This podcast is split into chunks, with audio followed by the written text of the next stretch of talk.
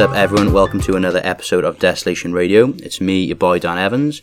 I'm joined by the boy Nathan Cush. What's up, Nath? Good on tour once again, and it's, yeah, we've we've come back down to London. On your dollar. Yeah, We're delighted to be joined by the Guardian economics editor Aditya Chakraborty. Welcome, Senior Aditya. economics Se- commentator. oh, all right, should I do that again? senior. No, no, no, don't do it again. Mister it's aspirational, isn't it? As it? a useful, useful signal to my to my bosses. Yeah. Yes, economics editor. The economics Yeah. Editor. That's what we've been calling you for ages, like so. We're mainly here, Aditya, to obviously berate you over the fact that about two years ago you recorded us for a Vice documentary. um, and, and, um, and then you filmed us and then you cut us out. Do you have any idea how many women I told that I was going to be on a Vice documentary? Told your mum. Do you have any idea of the damage? Do you know? yeah, I still think of that. That, that, that the filming that we did of you two in your tight t-shirts with your freshly, Oil, like- freshly worked muscles, Yeah. and I feel some twinge of regret that we didn't put that. Was it just a twinge of regret or something else? Well, we thought it was because like the American audience would be like they wouldn't believe. The people like that existed. Yeah, these Are, are it would they be too underground? horri- What's too going horrific, on? yeah. So Where's the yeah, sunlight? thanks I so don't much, get and it. obviously you've been avoiding us since then, Thank but you, now yeah. we're here So this to is a revenge. yeah, revenge. So. We're here. We're Yeah. here at Aditya's doorstep. no, thank you so much for for having us. Um, we're in very uh, nice, uh, nice- Professional for once, professional. So we're going to talk about some of your recent articles on Corbynism and the campaign. So we've got one from the 26th this month, which was uh, on the doorstep. Labour faces the question: Who do you speak 20, for? 26th of this month. The month being November. Just the month being November. Yeah. Yeah. One professional in the room. I like it. Yeah, this and, isn't. and then another one from. Day. Yesterday, which was "Can the radical left win power in the UK? The world is watching," which is about sort of the gravity of the situation. I think we'll start Yesterday being with. the twenty eighth. Put it in there, twentieth of November. All right, so I'll start with the issue on the radical left. Can the radical left win power? I thought it was a really important article because it talks about the urgency of the moment. Um, you know, we are clearly at a crossroads. You didn't use the phrase, but I could sense that you you wanted to say now it, we're, we're torn between socialism and barbarism. One of the interesting pieces I thought in the article that you say about there's the the centre just don't seem to get the urgency of the moment in terms of the climate catastrophe, but also we're in a the, the Blairite paradigm is not coming back. That mm. just that is a mm. politics which is impossible, mm. as we can see, which has happened to Macron in France. Um, I don't know how they still think that if they brought in Owen Smith or Yvette Cooper, they would they would win. They would get demolished. And then your other article basically sort of implies that. Mm, Despite the urgency of the situation and despite the radicalism of Corbyn, maybe there are issues getting the message across and perhaps a hint of desperation in the articles. I don't know. But in the latest article, you seem to imply that this extremely radical Labour manifesto and the sort of radical potential of Corbynism or Corbynomics. And I previously, I think, in some of your articles, you've written about Wales, about Edmonton, place you've covered in your sort of local roaming economics series for the Guardian. You seem to you seem you seem you seem to imply that in 2017 the Labour manifesto wasn't particularly radical. Do you think there's been a change between the 2017 manifesto and the 2019 manifesto? Do you, I want to. I want to be really clear. The, the radicalism I see in Labour is not necessarily anything I would say associated with their policies or their platforms or even their their leaders. Uh, the radicalism is basically the people who've gone into Labour over the course of this decade. I've spent this decade covering the aftermath of the banking crash. That's expressed itself in a variety of ways.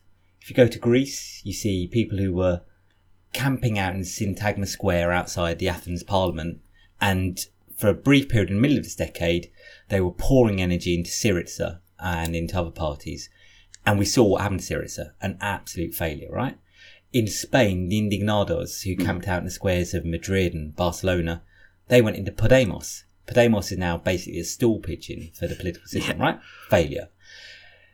In in Britain, what we saw, and I've seen this really close up, is people who I would have come across in student protests from the start of the decade are now involved with Labour in drafting out policy.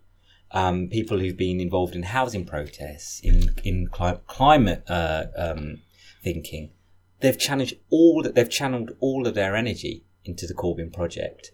So the radicalism is the forces that fed into the Corbyn project. As far as the policies and the platforms um, go, there's definitely a change between 2017 and 2019.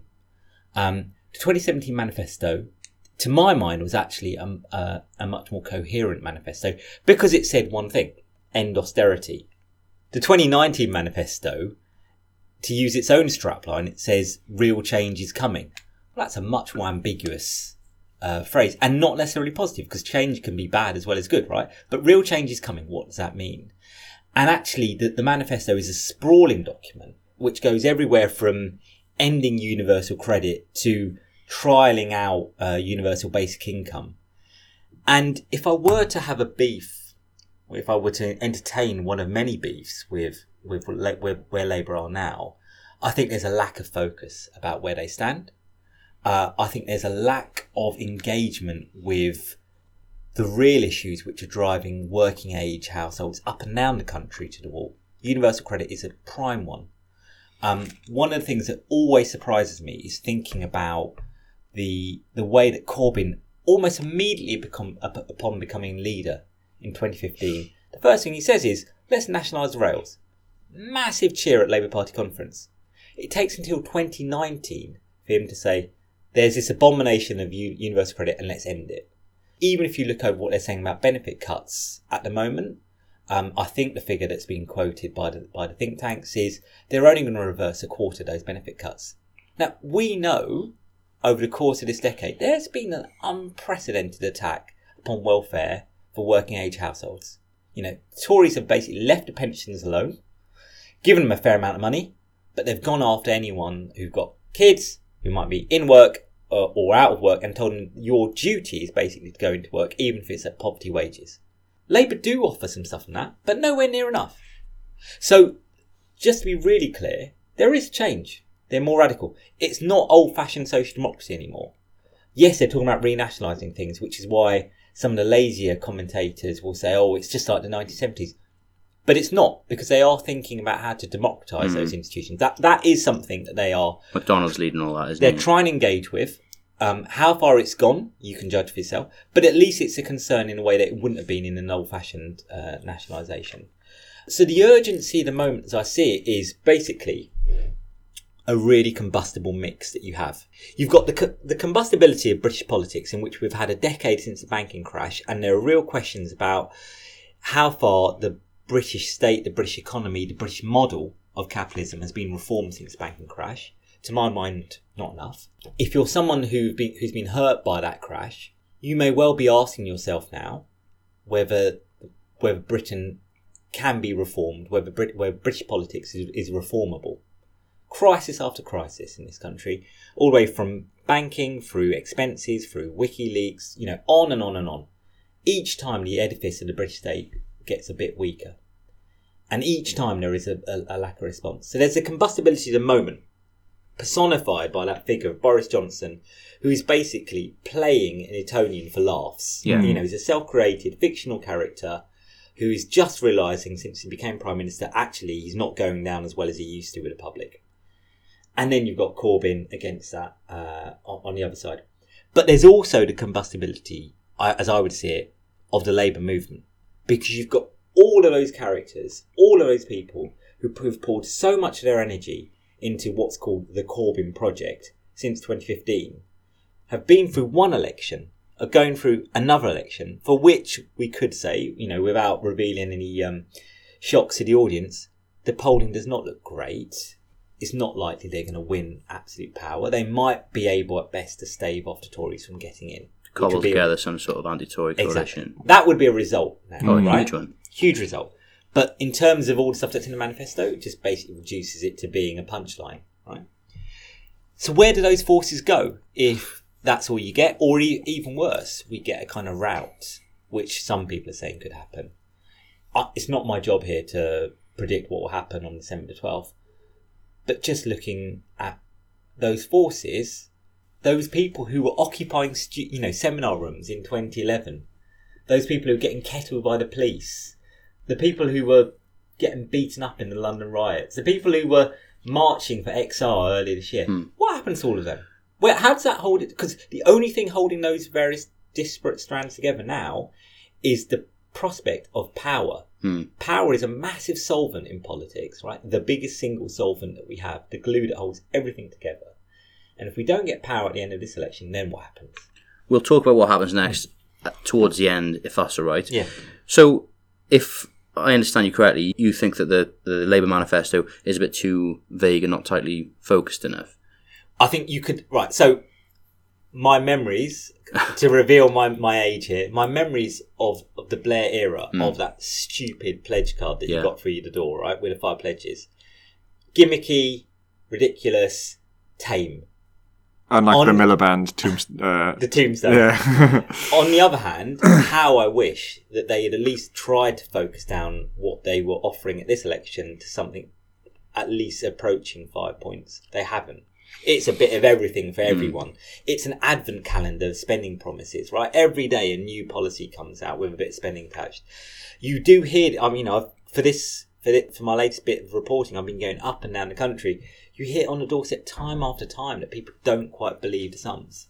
And they're not fools, right? Why would you believe that you, suddenly you can magic up 60 billion quid for WASPI women? Why would you believe, believe that? It wasn't in a manifesto last week, so why is it now suddenly in the Sunday papers? Where's the money going to come from? They haven't done a very good job, um, the Labour Party that is, of first of all arguing for some of the policies that, that they're now laying out. So they haven't done the groundwork, Mm. Renationalising the broadband network and giving everyone free broadband. There was no argument made for that. It was just an assertion. This is what you're going to have, Mm. right?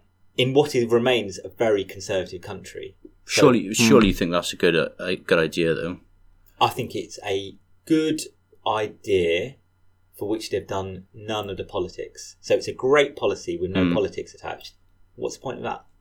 Is it superfluous as a as a policy? No, I think it does a load of things which Yeah, would be good, right? It it, it starts. A, it, it, it it's better than HS2 in my mind. Well, it's a tip. I mean, I think that access to the internet was uh, an indicator of poverty, wasn't it? Before, right. so so That's people right. think of it as this uh, this fancy thing, but actually, actually, int- was it, is it called internet poverty or I don't know what it's called, but like you know, The digital divide. They used Yeah. to call it in my time. yeah. But the fact that you know the, the lack of access to the internet is one of the things actually that is. is the Yeah. problem with universal credit and yeah, stuff like that. Yeah, So I we- totally buy all of that. As Yeah. I said, good policy, but where's the politics? Where's he arguing for it?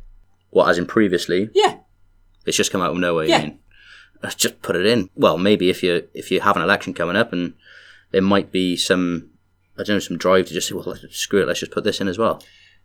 While we're at it, you know, because if we could win know- power, you know as well as I do that there are lots and lots of places across the country where they've faced the effects of austerity for a decade, right? yes, In 2017, when Labour said basically we're going to end austerity, they didn't need to make an, a further argument. Hmm. Basically, you know this is shit, we know this is shit, this ends with us.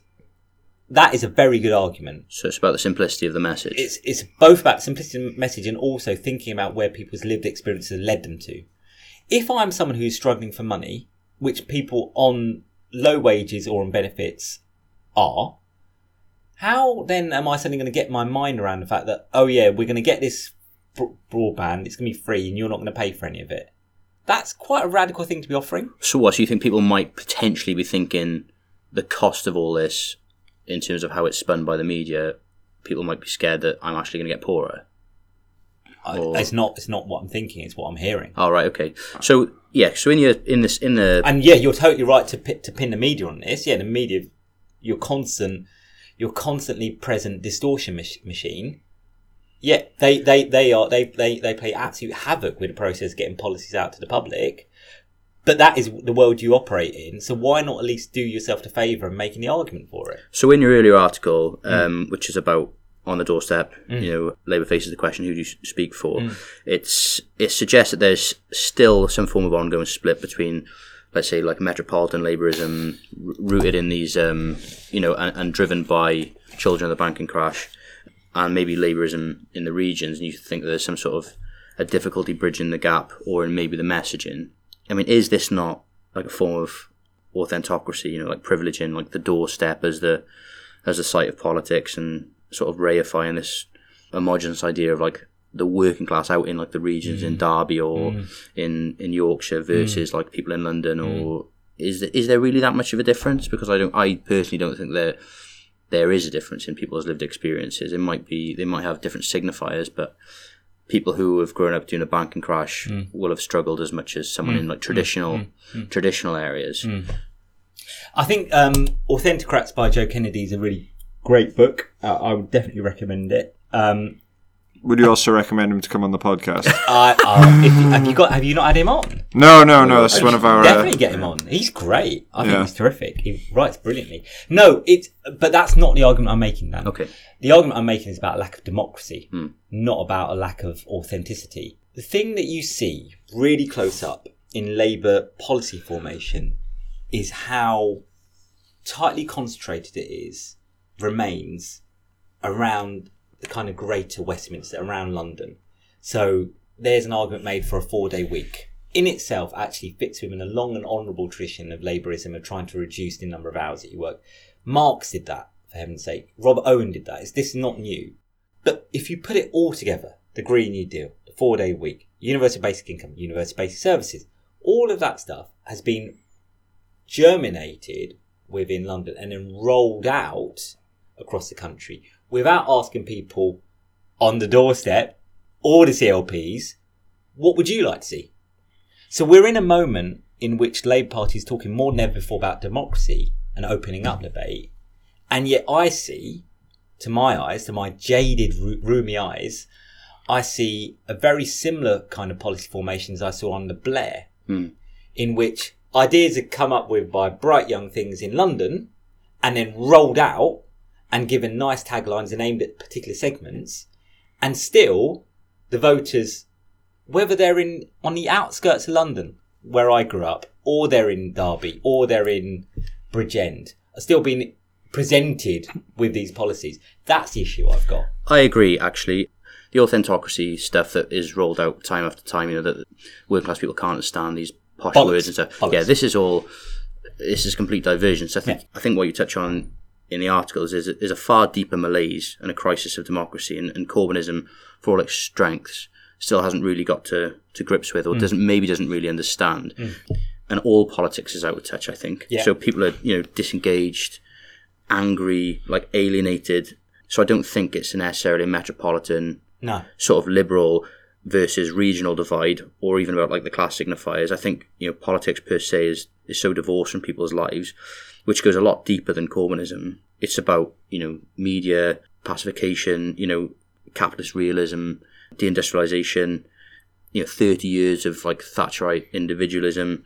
And we're living, for me, in some sort of like dystopia, um, and we feel powerless to do anything about it. So I don't necessarily think Corbynism can be blamed. I do think Corbynism has a problem. I'll talk about that in a sec. But I don't mm. think Corbynism can necessarily be blamed for not resolving it. But these are issues which are so deep rooted in terms of how people are turned off politics. And you, in your article, you talk about the crisis of of non-voting, and Yeah. that's still the, the actual withdrawal of politics. I don't. I still from politics rather by the working class. Still don't think people in this country have have taken on board how how significant it is, is, yeah. or how significant the levels of disengagement are. Yeah. You know, we still get people making fun of like Amir Khan when he was on I'm a Celebrity, saying who's like who's David Cameron and things Yeah. like that. But that's really the tip of the iceberg. People are so disengaged. Politics is just something that happens to you. You know, Exactly. it's something that mm. happens to you. And and what I thought was key in your article, as well as the fact that people have stopped voting years and years ago, is you look at the former Labour candidate that was parachuted in there. Was it Engels? Was that Natasha name? Engels, yeah. Um, an ironic name. Um, but you know, the fact she was a hardcore Blairite, that she then took up a role in some whatever, some right wing think tank or something after she left. So, the, so the contrast is yeah. Well, thank you for, for your kind comment. Just to pick up what you said, one of the lines I used in the piece was basically, it's one of the unacknowledged truths of Britain today that the people who've had most done to to them by politics are the ones who want least to do with politics. Absolutely. and I totally understand wh- why that should be. North East Derbyshire, which is um, a constituency that gave the world Dennis Skinner, um, that was part of the Red Wall, uh, that sits in a triangle of seats, the other two of which were once represented by Tony Benn and Dennis Skinner. And uh, in the case of North East Derbyshire, Harry Barnes, a, legendary uh, Labour MP. Now, the thing about North East Derbyshire was that at the last election, 2017, at the height of the Corbyn surge, it decides it's going to go and vote for a Tory MP. For the first time since the 1930s, they've got a Tory MP. Not only have they got a Tory MP, they've got a Tory MP whose auntie was Scargill's secretary, but who he himself co-chairs a think tank funded, housed and operated by the Institute of Economic Affairs, most famous for being Margaret Thatcher's house pets. Hmm. So try that on for historical irony, right?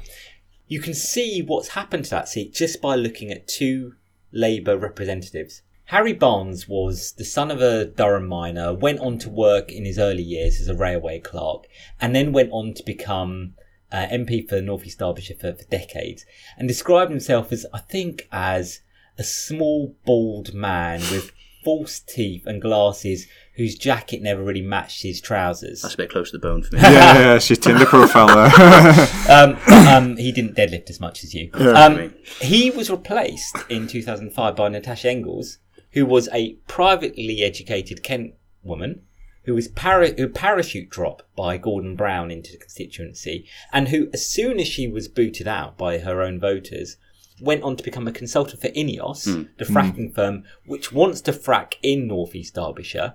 Welsh And- government just gave him 10 million. Yeah. Uh, well, the Welsh government always lives down to expectations. Um, and then, and then went on to become Theresa May's fracking czar. In itself, there you have Yeah. all of the thing about taking voters for granted, taking them for fools, about the, the whole machinery of politics has been top down Yeah. rather than bottom up.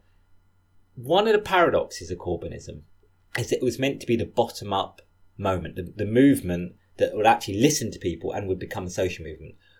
Another one of the many beefs I have with Labour Party is that you've got a Labour leadership that talks about social movements.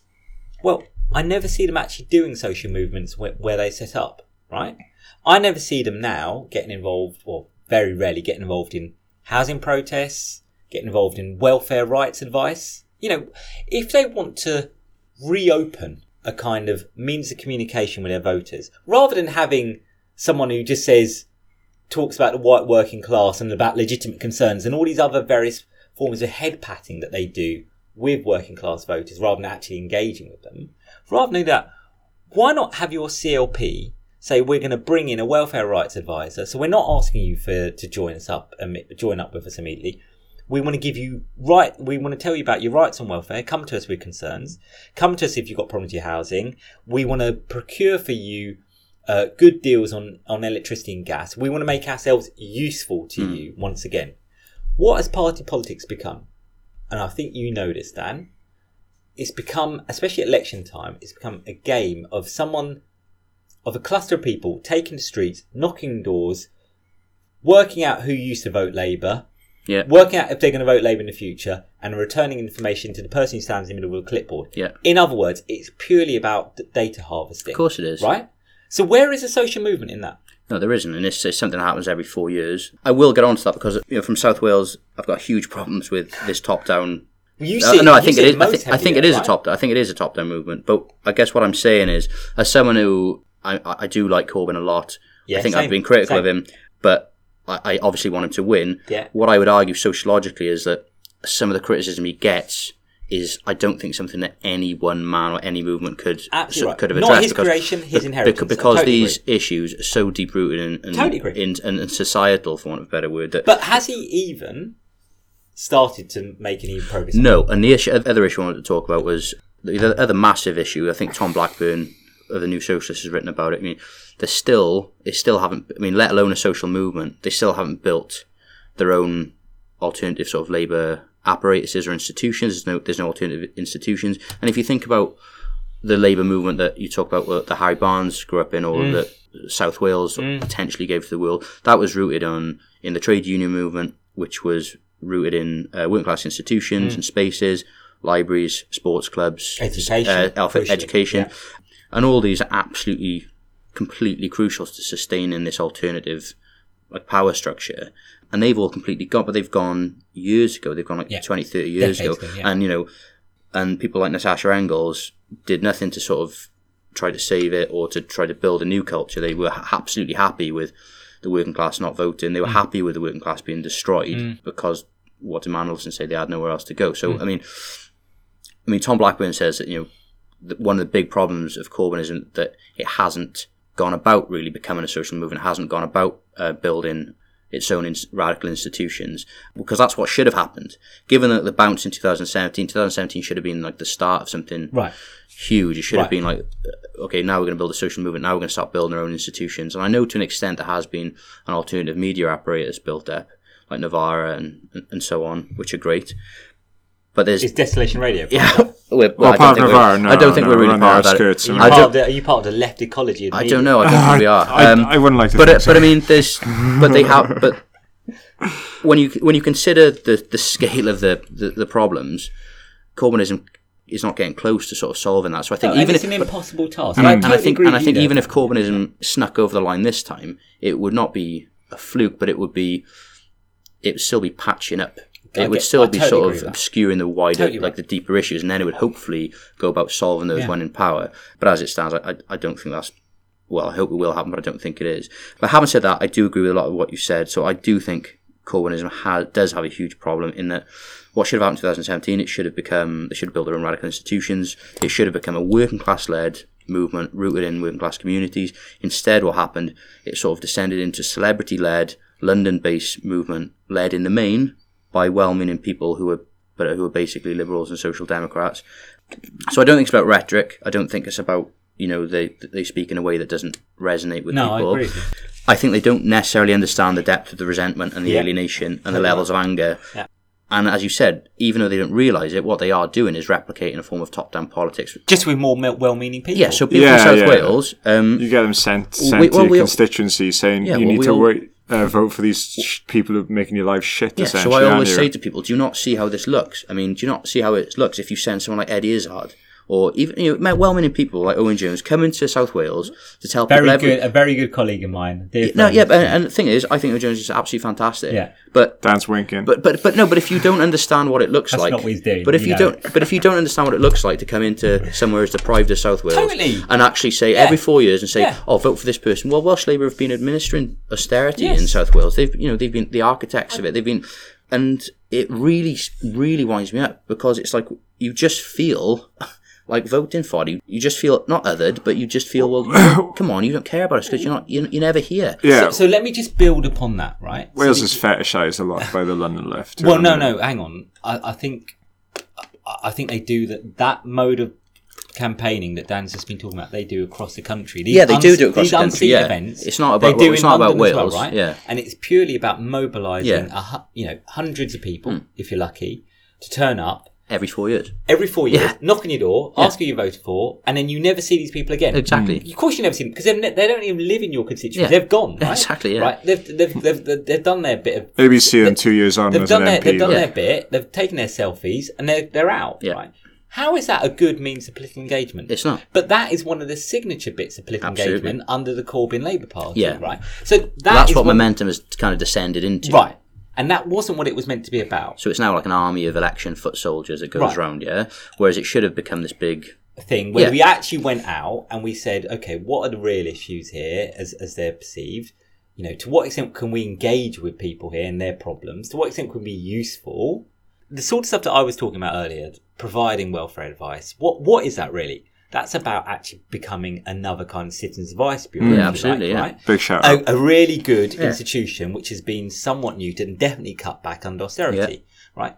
That is a genuine. That would be a genuine institution that you could build that would serve a purpose and that would get people to think about the Labour Party and politics in a different way. Politics in this country is so constrained, and the Labour movement has always been constrained by their parliamentarism. You know, there's there's this like they're so f- obsessed with Westminster. The idea of doing like a direct action and stuff, I think, Yeah. would be so Yeah. alien to people. But yeah, you're absolutely right. That would have been stuff like that is is incredibly useful because institutions like CAB have been cut to the bone. Yeah. Like Shelter can't take on cases and Yeah. things like that. But related to this, this top down thing, Mm. and I don't know if you you've picked this up on, on like the the mythical doorstep. mythical doorstep. Um, but is is Brexit, and for me, I mean, we obviously had disagreements about it because I'm I'm sort of pro Lexit, but they seem to have forced the pivot to remain. I think I know that they've finally settled on a coherent, a, co- a coherent-ish message now of a Labour deal or remain, right?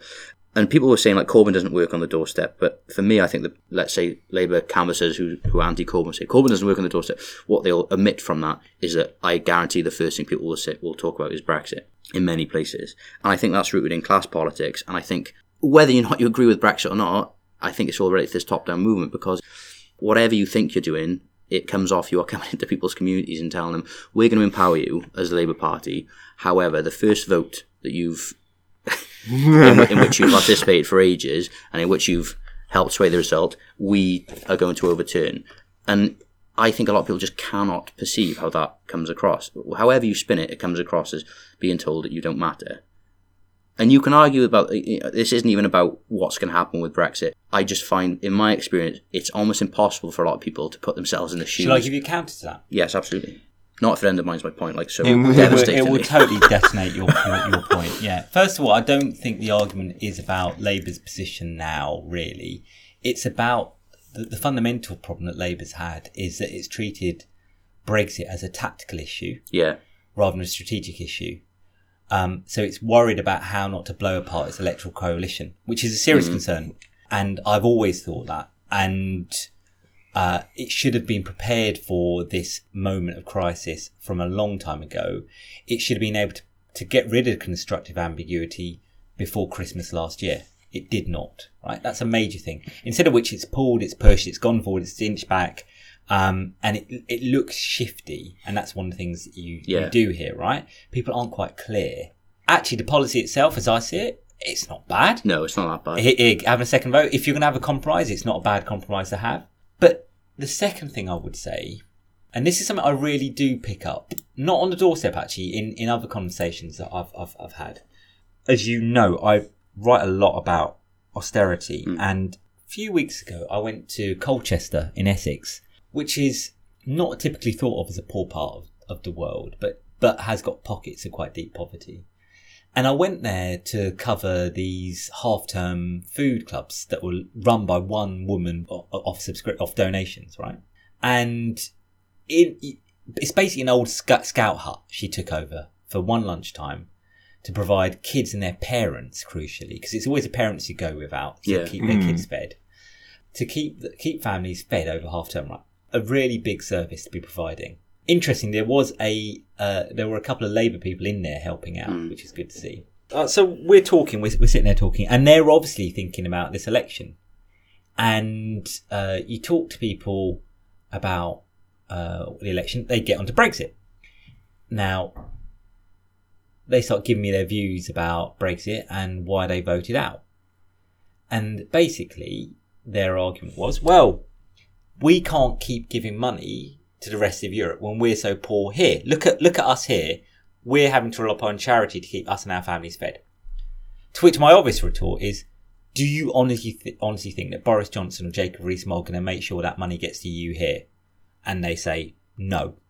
When I went to, I, I had this uh, trip to South Wales in 2016. I think when I first met Yeah. you guys, uh, in which uh, I spent a bit of time driving around uh, the valleys, and I went into uh, a miners' institute which had been basically left derelict Yeah. for, for years.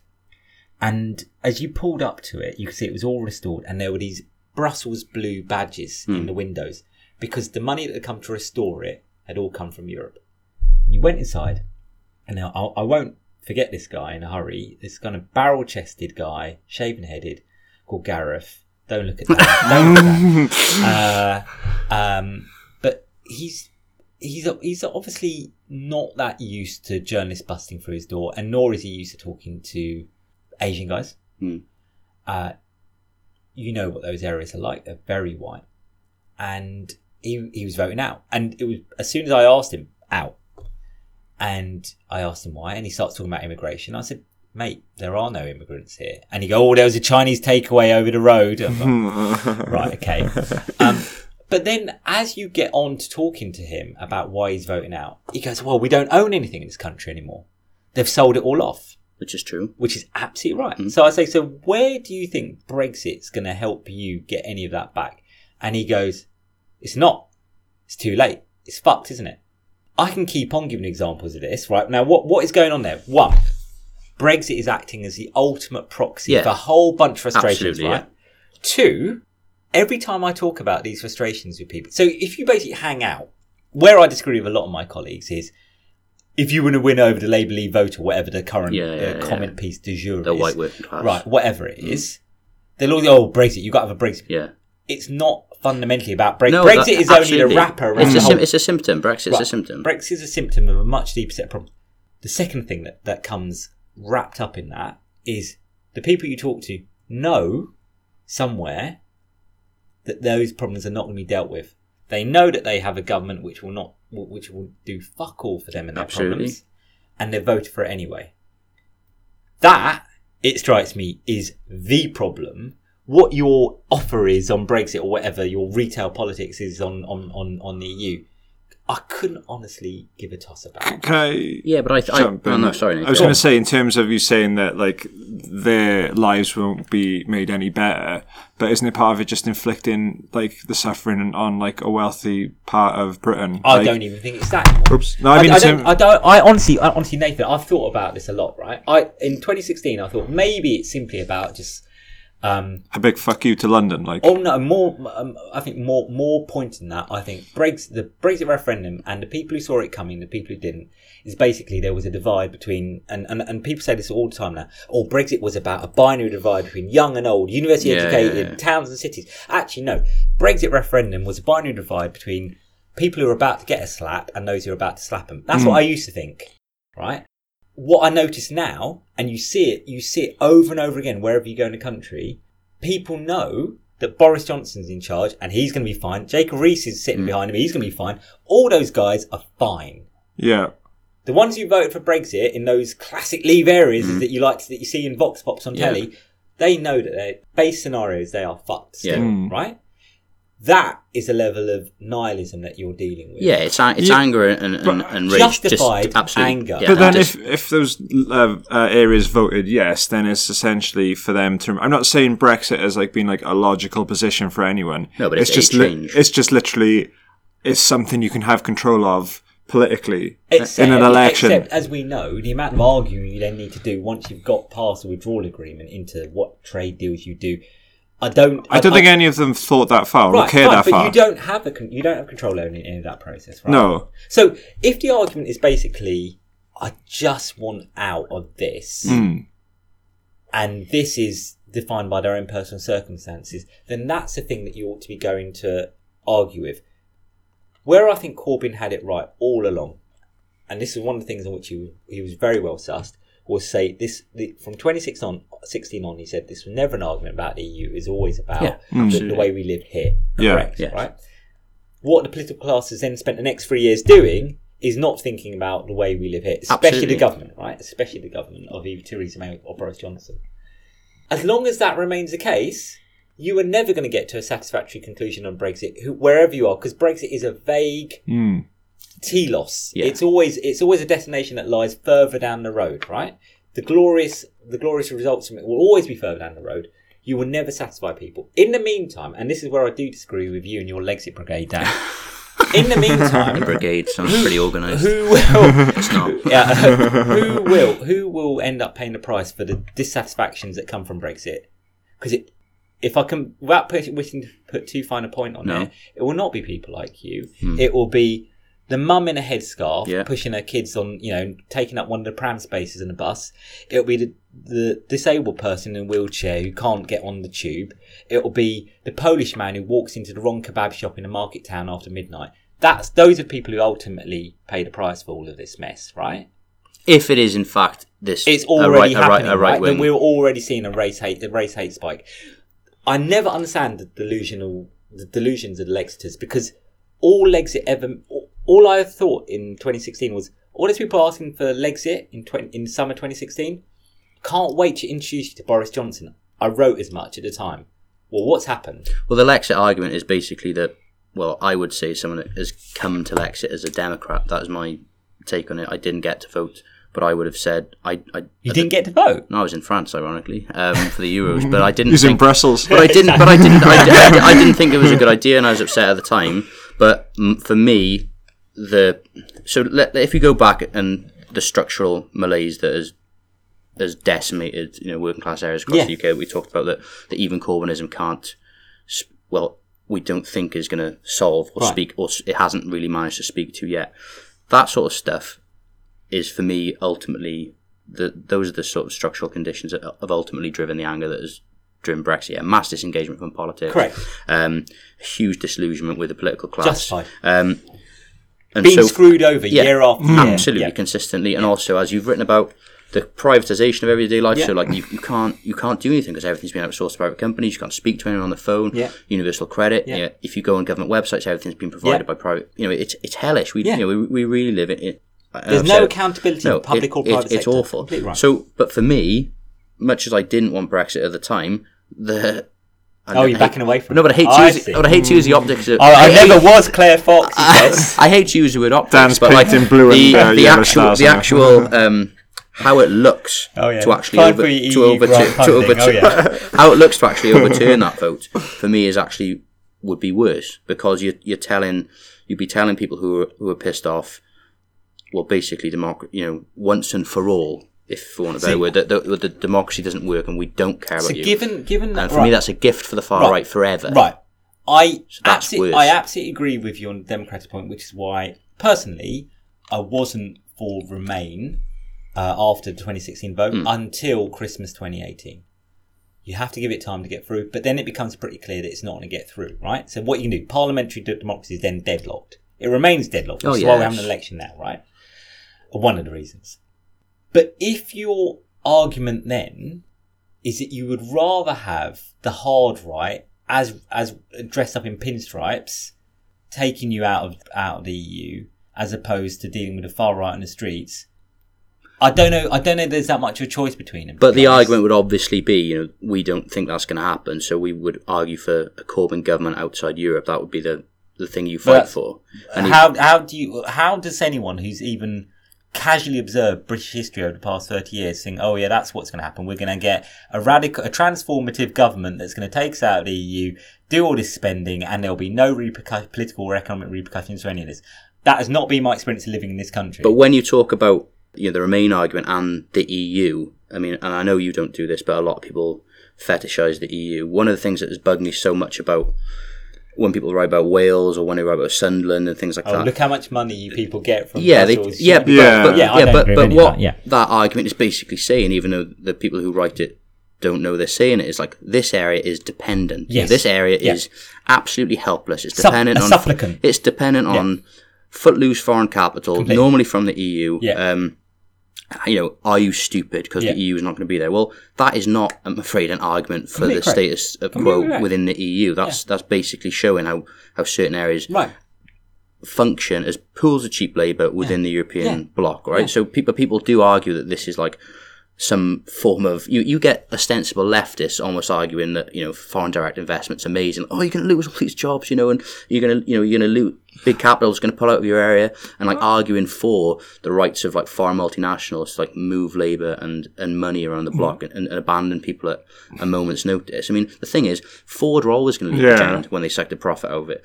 You know, Airbus are always going to leave Broughton once they've sucked the profit But the out argument- it. And coun- Nissan are always going to leave Sunderland. Uh, totally right, Dan. But the counter argument, and Wales is a great place to go and see it, is that actually what replaces that in a Brexit settlement is something worse.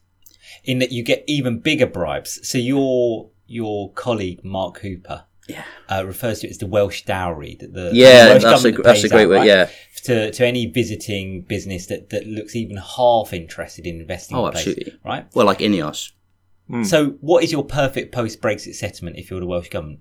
Get Ineos in. Well, yeah, and that's what they're doing. Right. And, you know, and, and, and I think Ineos, and I think Mark has said this as well. I think Ineos know how desperate the Welsh government is now, and they're probably going to use that as a way to try to chip away at the, the ban on fracking in Wales and Right. try to overturn it. But my point is, you need a you, you know Remain isn't great either. You know, you need a, a complete reset of the economic paradigm. But is that going to happen under a Boris Johnson government? No, it isn't. But I mean, it, but it wouldn't have, it wouldn't happen with Remain either.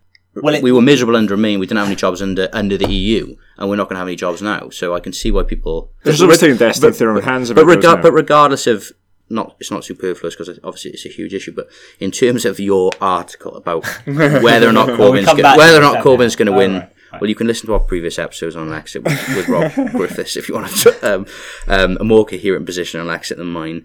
But That was very nice. The But I- Paris corres- correspondence view on Lexit was very good, I thought. But I think that the it's about how it looks. It's about how it's a, it's about this massive anger that working class people have, and for me, it's the idea of But what I was saying, I suppose, that is that I think the anger is disparate and diffuse and is aimed at a variety of targets for a very good Absolutely, yeah. reason. So if you to start dealing with some of the other sources about targets of anger, maybe maybe Brexit would be less salient as an issue.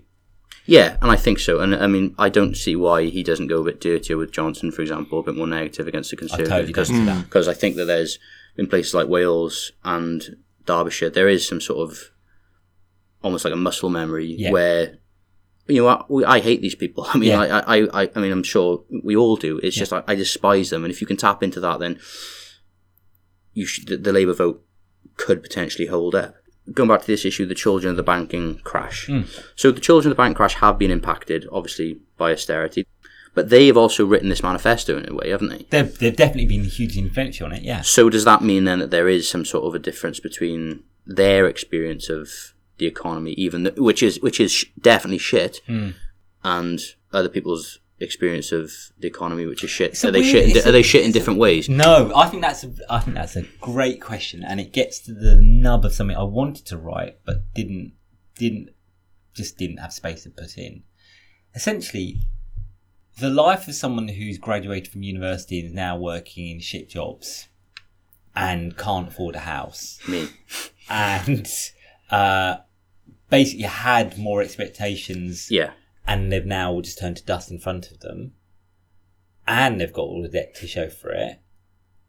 Their life, their working life, their economic life is not so far from someone who is in an area where there are very low value jobs and they have to work two contracts a week to get by, or they have to do a job and get some universal credit top up or whatever. I think actually a lot of people will have moved. You know, people will have moved from a shit situation in a, me- a small regional town to go To- to university yeah. and better themselves. then they have to move to like some some a regional hub, London, Manchester, Yeah. to do a similarly a, sh- a job that's shit in a different Yeah. way. So like a, a white collar course, the white collar working class, at call center call center work, Yeah. or or in what's it called, recruitment. Everyone seems to work in recruitment. I don't know, still don't know what it is really, but um, but they they are shit in a different way. So I think they're culturally they that they may seem different in economic terms. There's far more between them than meets the eye, um, and certainly is given credence by most kind of popular presentations of, of, of those different groups. What's really interesting is I don't understand why there isn't a political language which finds a way to unify those interests, which doesn't say actually Class politics. you're in the same class effectively whether you like it or not as in as as that person who's in a provincial town where the only jobs going are warehousing and care work. All right you might do call centers they might do care but actually you're in a fairly similar situation. Because in your article, you, you know, when you talk about people of colour campaigning in London, mm. They are obviously they're working class people as well who've been affected, and they're very pro Corbyn. They've got a different way of uh, campaigning with this like bus and things like that, which is great uh, which is fantastic. But as you said, why is there then this some sort of a gulf between? I think I think it does come down to that word that you just used, class, right?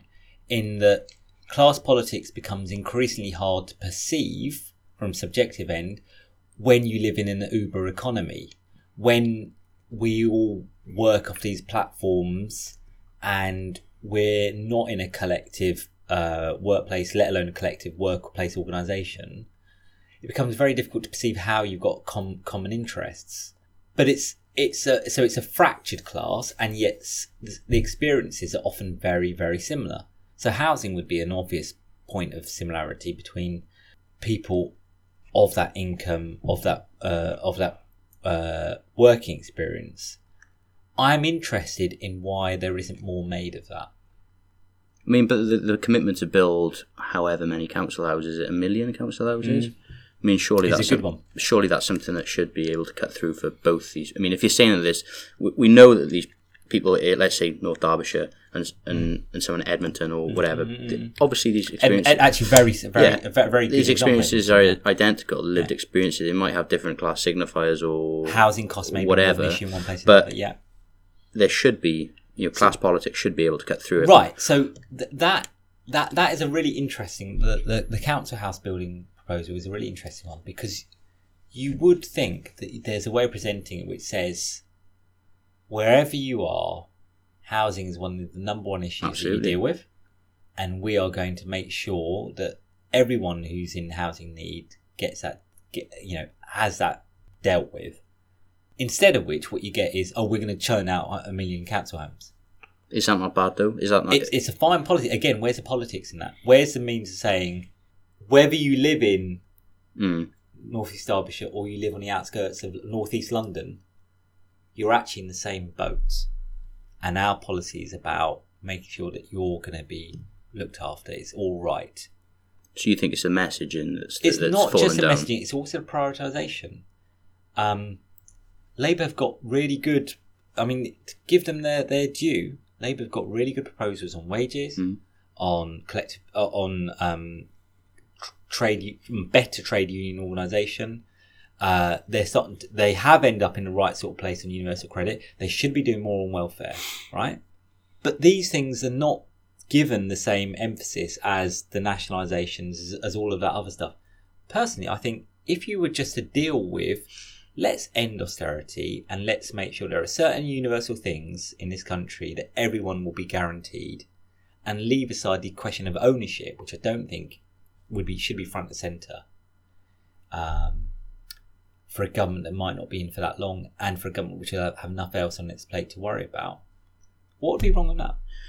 I mean, the small print about nationalisation is obviously the issue of compensation, and McDonnell's sort of dodged it recently. We don't know if, what the plan is for compensating people like Virgin. All and of that stuff, stuff like is going to take is going to take. Oh ages, yeah, right? it's going to take ages, and I, it might be. will tell you what. Actually, I, I've got a, I've got a much more eloquent uh, uh, version of the same argument, but it's not from me. Right after 2017 election, I met a, a, a Labour front bencher, uh, a real believer in the Corbyn project. Right, uh, represented a constituency I know well, and Tom Watson. and I said, I said, I said to, to, to them, I said, um, so it's what you're up to at the moment. And they went, oh yeah, we're looking at the manifesto, right? So remember, they- they'd actually run pretty close. They were doing well. It looked over that summer as though any Theresa May government might not hold together for that long, right? We're just trying to work out what we'd do if we were in government. And actually, we're looking at the manifesto and we, we're working out that, uh, we might not be able to do a load of it because actually it's not feasible. Okay, that's one thing. So bear in mind, even the 2017 manifesto, which was less ambitious than this one, they were already thinking in that summer that they wouldn't be able to do a, a, a, a chunk of it. Second thing, I said, I, what I don't get, I don't get is why you're putting so much emphasis upon ending private finance initiatives, which I think is a perfectly fine thing, but you've done barely anything on welfare, which I think is probably one of the most pressing issues in the country. And the MP said to me, Yeah, I totally agree with you.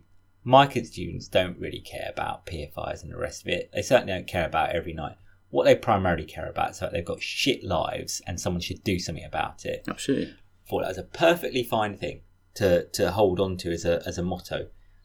If people have shit lives, they shouldn't have shit lives. Let's make their lives better, right? And let's get them involved in making their own lives better as much as we can, right? Absolutely.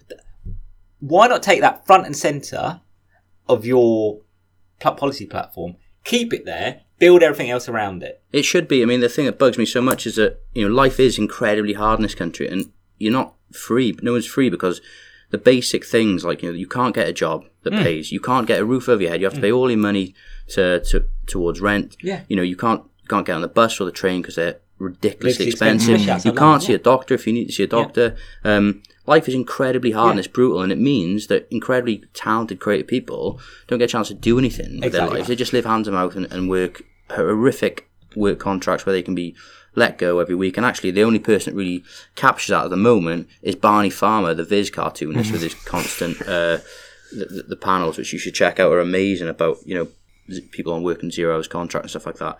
But that, yeah, somehow. I think in 2017 that message was a bit stronger than it is now. Yeah. I definitely wouldn't do away with the stuff on PFI because it has to No. be. But what? Just put it in the background and focus on. Listen, you're you're you're whatever you think about electoral prospects of success. I think it's fairly fair to assume that for next period we're going to go through a, a period of volatility. Oh, absolutely. right? And you've got Brexit sorted out, and then you've got all the various things trying to hold together coalitions. Why not focus down to five things that you're going to make a priority? Yeah, have it in a manifesto, but why not actually just focus down five things and work out who it is you're trying to defend? Well, what I was always, I mean, I sort of thought that the Corbyn government. I mean, I, I still don't think that the the left, especially a new generation of activists, I don't really think they understand necessarily like the state and the strength of the forces that are like arraigned against them and how difficult it's going to be. I know it's a good laugh and stuff when people keep saying like nationalisation without compensation and we're going to nationalise this and stuff, but you, you look at the Attlee government and, and what they actually they had a far far stronger base and mandate for sort of socialism. They had a huge trade union hmm. movement behind them. And they were crippled by the amount of money they had to pay out in terms of compensation. And they were stuff. rebuilding as well, wasn't it? Yeah, and they So, were like, rebuilding. you know, but I mean, just- but I always thought that you know, as you said, that the Corbyn government now, if it gets in, is going to probably creep over the line. It's never going to win an absolute majority. It's going to be some form of coalition. So mm. you've got to be looking at what tangible gains you can make mm. in the short term that's mm. going to make people's shit lives better. Housing is going to be a huge one because Yeah. things like rent caps, uh, mass building the council houses, obviously, is going to have a hugely positive knock on the private rent sector because it's going to lessen demand, so landlords haven't got the wool by the by the balls anymore. But okay, maybe that's not so simple. Coming now into the final stage, as what happens next, whether Corbynism is the end or beginning, or that's something that I hadn't thought about because I'd always assumed that this was the last hurrah of the British mm. Labour movement. As someone who's a lifelong Labour hater or skeptic from a, a far left perspective, you know. Um, but I, have always thought that you know That's an honourable tradition which has gone to ground for the last five yeah, years. but I always think you know, you know, Pasokification has, has hit all the social democratic parties in Mm. Europe. It's now, as you said, even hitting the the parties and moving like Podemos Yeah. and Sy- Syriza, the ones that replaced the original ones. So well. they've been co-opted and, Yeah, and ruined yeah, as well. And that and, and still people don't really understand the constraints of like Ah. uh, sort of parliamentary or, or, or whatever power politics State in the West, power, yeah. Hmm. state power. Um, so I had always assumed that because Corbynism had breathed life into the, the Labour Party, this was like once Corbyn goes and dies, that's it. But as you Do you mean Corbynism or Corbyn? well, Corbyn, well, both. but you know, but um, but as you say, Aditya, it's now absorbed so many young radicals into it who put it all on the line for Corbynism. the issue is now what happens next. So I always had assumed it would be better for the Labour Party to die and for something new to grow out of it. And that was always the perspective of John Saville and like the New Left in the 60s Yeah. because it was like, well, once Labour dies, you can say, right, finally, this is definitely, definitively not a vehicle for socialist transformation. Let's just move on. But then what happens? Then you create like a, a British Podemos and that comes up against the same State power. the same state But power. without the institutional heft. Yeah, because it keeps trying to go through the same hmm. route, which is Westminster, which is mm. Parliament, and then it mm. gets co-opted and ruined. and It mm. gets sort of gradually sort of crushed and squeezed.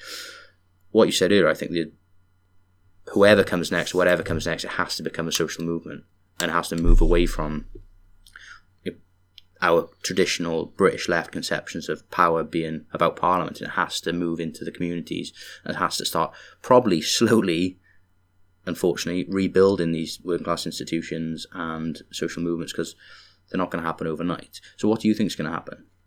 I don't think I've got the, the strength for another protracted battle in the Labour Party between the Angela what's left of the PLP. Yeah, Phillips. yeah, exactly, things like that. And that's what I can see sort of happening. Unless Corbyn just says, I'm going to stay on, I'm just going to keep going forever. Like all the, I wouldn't mind that. That'd be pretty funny. Yeah, Just very class. endless. Every four years, Corbyn gets a little bit closer, and then he has an elec there's an election, and the right winger gets like destroyed, and then Corbyn wins and runs and loses, and it mm-hmm. just happens on repeat. I think I think that's one of the big questions, and it's the question that we'll probably be thinking about a lot over Christmas and New Year, right? Whatever the, the results of the election are, we're going to have to start thinking about what happens to the the, the, the the enthusiasm and the energy that's gone into the Corbyn project and how it gets sustained if you have a Boris Johnson government, if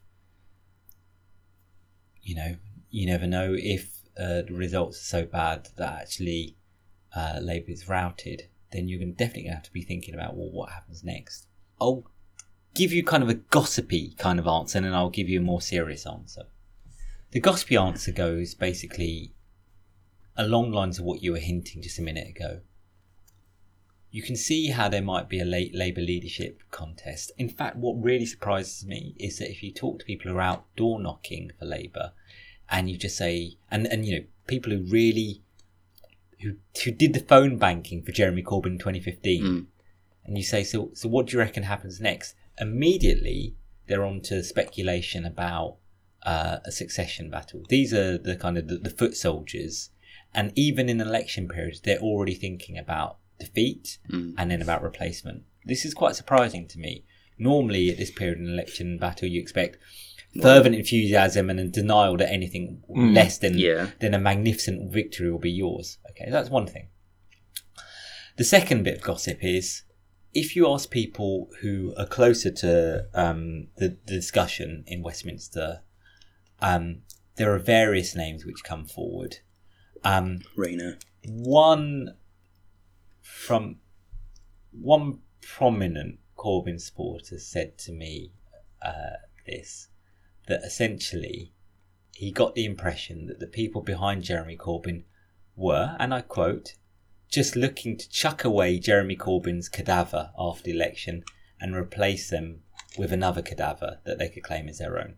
So this is the kind of Prisoner of Zenda type situation in which you get rid of some person, hmm. you get the other person, claim they're practically like for like replacement, and carry on as The old body replacement trick. Right, Jamal Khashoggi. right. um, and you definitely hear versions of that, and I've had versions that sketched Do you not think Corbyn is his own man though? Do you think he's actually? Do you buy into the idea that he is like just a front for your Andrew Murray's and things like that? Or I,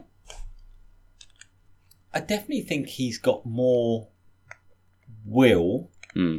than a lot of the popular perceptions of him, because it takes an im- immense force of will to Yeah. stay in that position after everything that's been chucked at him. and his career as an MP. Exactly. So I don't think that he's just a cipher for hmm. things. I certainly think the way he's managed the party since becoming leader uh, has been more chairman and chief executive. He's tried to listen to a whole variety of opinions on Brexit. It's hmm. you know not he's not led from the front. You know these are the criticisms of him. But just to return to the kind of the the, the gossipy answer, you've got on the one hand an idea that you could replace Corbyn with some light for like replacement, and on the other hand you've got uh, uh, the idea that the right of the PLP might start pu- pushing forward their own candidates, be that Jess Phillips. Uh, you get other names mentioned, which um, you know, you'll know them as well as I as I will. Um, and there'll be some kind of showdown if Labour lose badly um, fairly soon. Um, one would imagine that Jeremy Corbyn stays uh, in the event of a defeat, a serious defeat, and a Boris Johnson majority government. That Jeremy Corbyn would stay until after the passage of withdrawal bill, and then us leaving, Mm. uh, doing the first stage of leaving the EU. That's all the parliamentary gossip, right? Yep. That's the bit of Walker's crisps for, for, for, for you and the listeners. I think the more serious question is the one that you went to, which is what happens to the social movements and the forces that kept the entire thing going for so long. The reason why you have a Labour Party for all its faults and flaws is because it has huge institutional heft, because it can arrogate a certain amount of funding, because it represents a coalition of organised Labour interests. For all of the faults that you uh, have identified and the, the, the kind of faults which have been continually come up over the decades. That's why you have a major institution.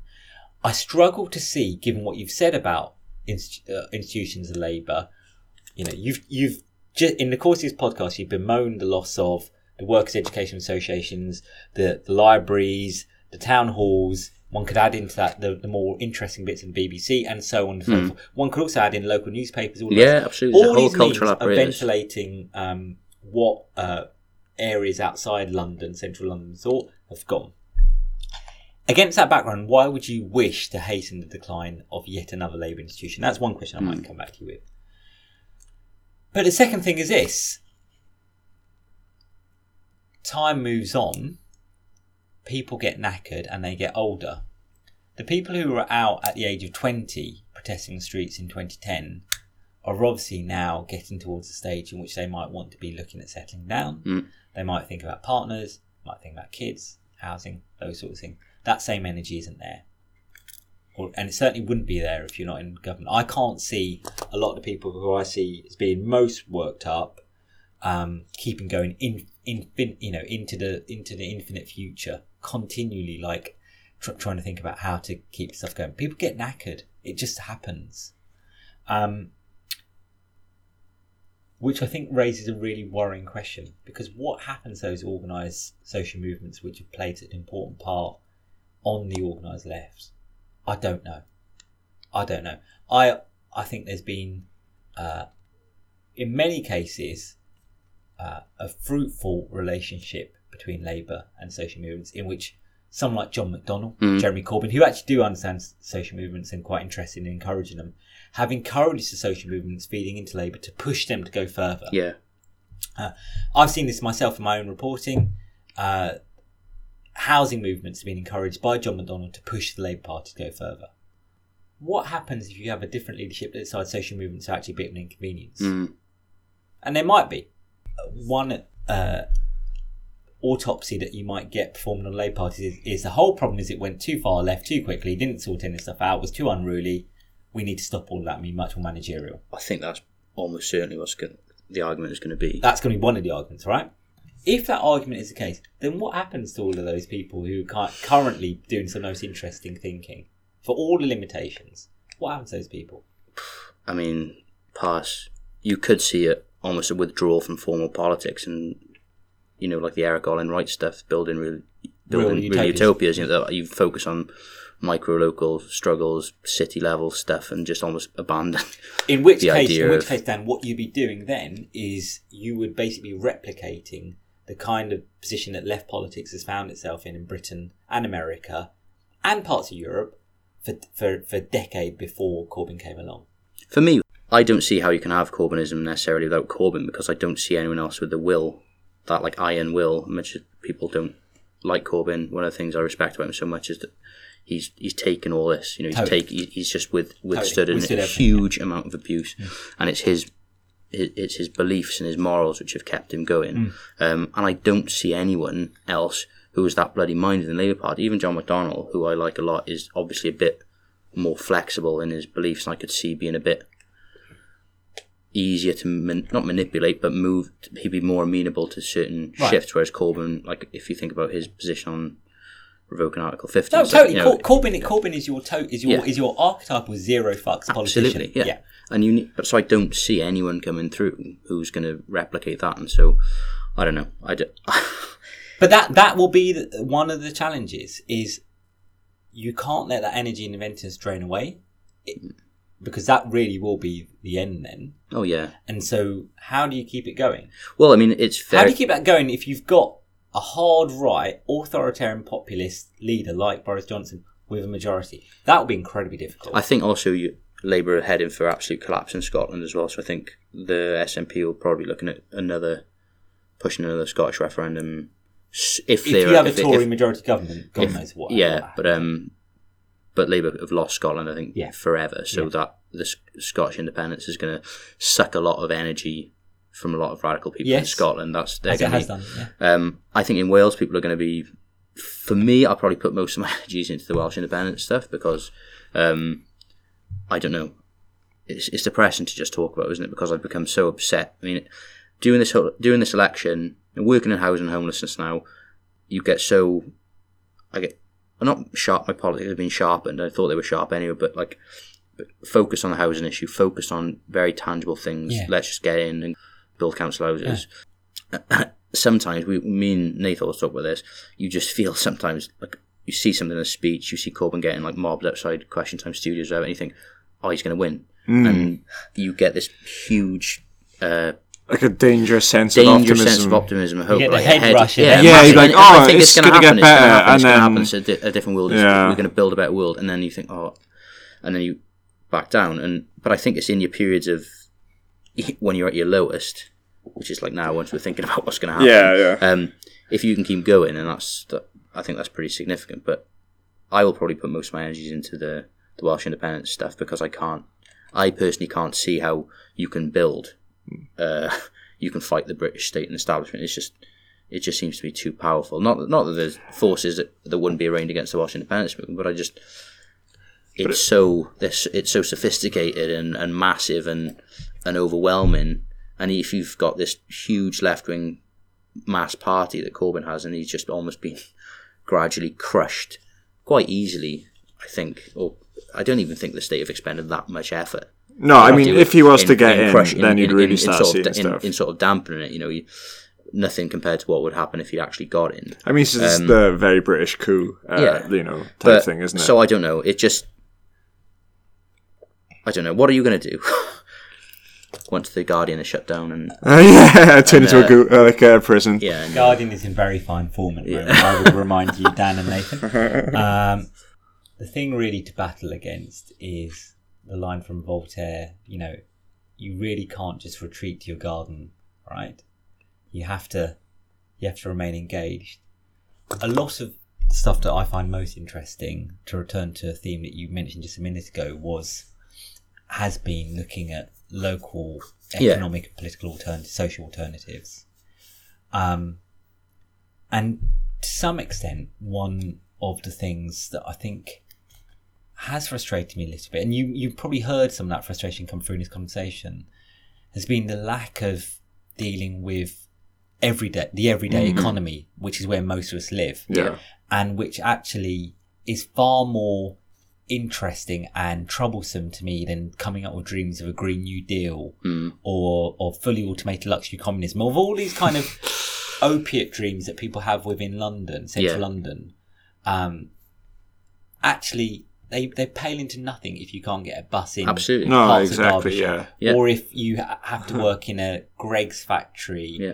and you're on you work for a temporary agency and your boss is an absolute bullying bastard Yeah. right those are the basic issues you need to deal with um the issues of an everyday economy and thinking about what who an economy is for what purpose it's meant to serve those are surely the most radical questions of all that we should be asking and actually for all the vaunted radicalism of labour to start where hmm. we began to, to end where we began labour has yet to answer that question you go across Britain and you see, and you don't have to go very far out of central London to see how pressing those concerns are. I come, you mentioned Edmonton. I come from a place on the outskirts of London where those concerns of an everyday economy, where on earth am I going to live that's habitable, Yeah. become really quite pressing. That's an area of huge housing pro- crisis and huge housing costs. Um, and to some extent, just asking those basic questions: What is growth for? Who? What is the economy for? what purpose do you want to steer economy an economy towards? Those have yet to be wrestled with. So to some extent, if you were to worry less about the gleaming spires of technological and, and political progress and to worry more about where people are in the kind of the grinding prosaic reality of, of, of our lives, you would be doing everyone a huge favour. And that would be my great hope for any Labour Party, whether led by Corbyn or whoever else, is actually to get to grips with the issues of the everyday economy.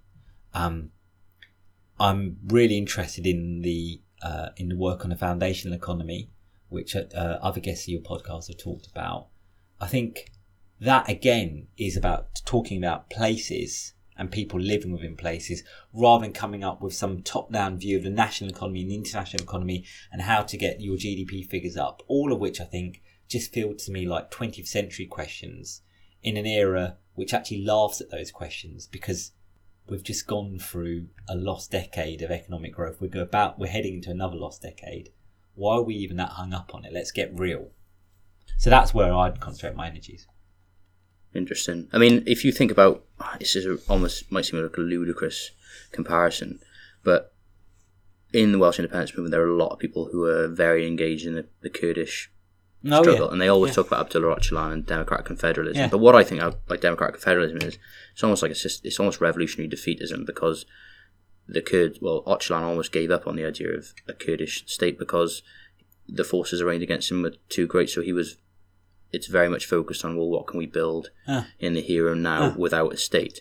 Um, I don't know, yeah, something on a municipal level. But then again, when everything's been cut to the bone, what earth? What you, what on earth are you left with when even you take over a city council, and then what? You haven't got any money to do anything. But I think Corbyn, Corbyn, Corbynism should have been. Yeah, I agree. It should be focused on those things, and it should be. It should be a bridging project. It shouldn't be the project. It should be, you know, this is the start of. Correct. This is the absolute start of something. Because given it, you're going to be part of a coalition in the short term. Probably, you would. The best case scenario, it would be like an SNP, Labour, Green, or whatever. They're never going to win a majority. So, you get in because we need to move out of this economic paradigm, don't we? We need to mm. move out of this like conjuncture or whatever. Mm. And then, and as part of that bridging project, yeah, it should have been more simple and more basic. Like, let's end austerity, let's build houses and sort people's lives out. Then, once once we've sort of dented the, the paradigm of capitalist realism, whatever. Once and, we stop punct- smacking punct- people over the head and with a shovel, and let's actually it. think about doing something Yeah. better. Yeah. I don't know. I hmm. don't know. On that positive note, It's a bit like children. It could get a bit children of men quite quickly, couldn't it? I thought Yeah. it was. I thought your last one was quite Beckett. I don't know. I don't know. It's rather sweet. Oh, okay. I'll go back to that one then. yeah, Um, right, Aditya, thank you so much for coming on, mate. It's, Dan, it's been a pleasure. It's been a real pleasure. thank you. Yeah. Um, well, thanks for having us. Thanks for hosting us. Thanks for making time for us. thanks for giving Um, us all that equipment from the Guardian. Yeah, um, yeah, load it up, Nathan. We'll just uh, Yeah. bring that Be on eBay around. tomorrow, um, any shout outs, beefs, or anything similar? Any dirt on any of your colleagues? yeah, Really? No. If you want to, yeah. Apart from the stuff you told us off, Mike. Ah. But no, um, yeah. Just so, so is there anyone you want to say hello to, or Oh, I want to say hello to other of your illustrious, well, your more illustrious guests, Calvin and Mark and Tejid. I think uh, hello to them, and uh, obviously hello always to my wife Katie and my baby Shurabella and my mum. lovely, wholesome shout outs. Thank Yeah. you so much. Thank you all for listening. Follow us on Twitter at Desolation Wales. Uh, subscribe to our Patreon, like Aditya has. Yes! Ad- Aditya, Yeah. Ad- Aditya subscribed by I mistake. donated a bu- bunch of money, right? Yeah. And I stopped it. By mistake, yeah. Yeah, you did. No, Yeah, no, I thanks very wanted to give you a one-off All right. donation and then make clear this was not an ongoing relationship. No, you were locked in. Locked in. Yeah. Tomorrow, Um, so yeah, get us on Patreon. Um, hopefully by the time this comes out, or when we'll release it before the election, and we'll Yeah, have some good news, and it'll be a good Christmas. Yes. Yeah, of course. I hope we get. We've got to get up. Yeah, yeah. I just For the edited it election. so it sounds all like prophetic and Yeah, everything. um, and hopefully we'll have a good Christmas and the, the right result. Yeah. Um, shout out to me to the DMAs for giving me free tickets to Liam Gallagher last week. One of the nicest things that's ever happened to me. Um, that's sweet, isn't it? Yeah, My shout out, uh, Kurt Russell as always. and to my auntie Dillis. And yeah, um, uh, Auntie Dillis was yeah. my shout also. And shout out to Aditya for laughing at my moustache as soon as he saw me. Took me two weeks, that did. Thanks for listening, guys. See Yeah. you soon. Cheers, bye. Bye, bye, bye.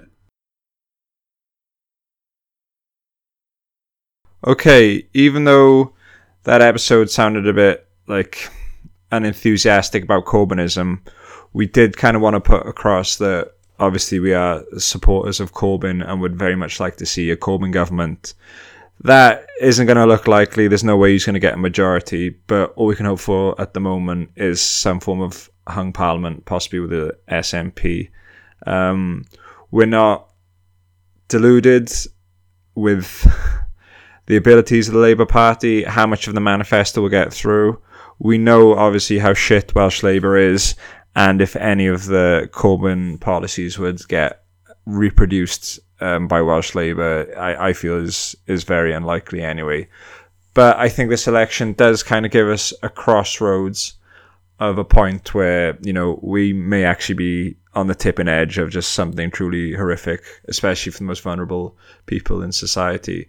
This is probably the last shot we've got at social democracy in any form. And then if that was to get through, hopefully we could build better social movement which would uplift everyone and make everything fairer. But um, as it stands, uh, latest polls I've seen, Labour are polling about six percent behind uh, the Tories. So, if you're in a marginal constituency, we'd think it's probably best voting for the party who can unseat the Tories, uh, because at this point you're just going to need everything. Anyway, let's hope this doesn't date too badly. Okay, peace.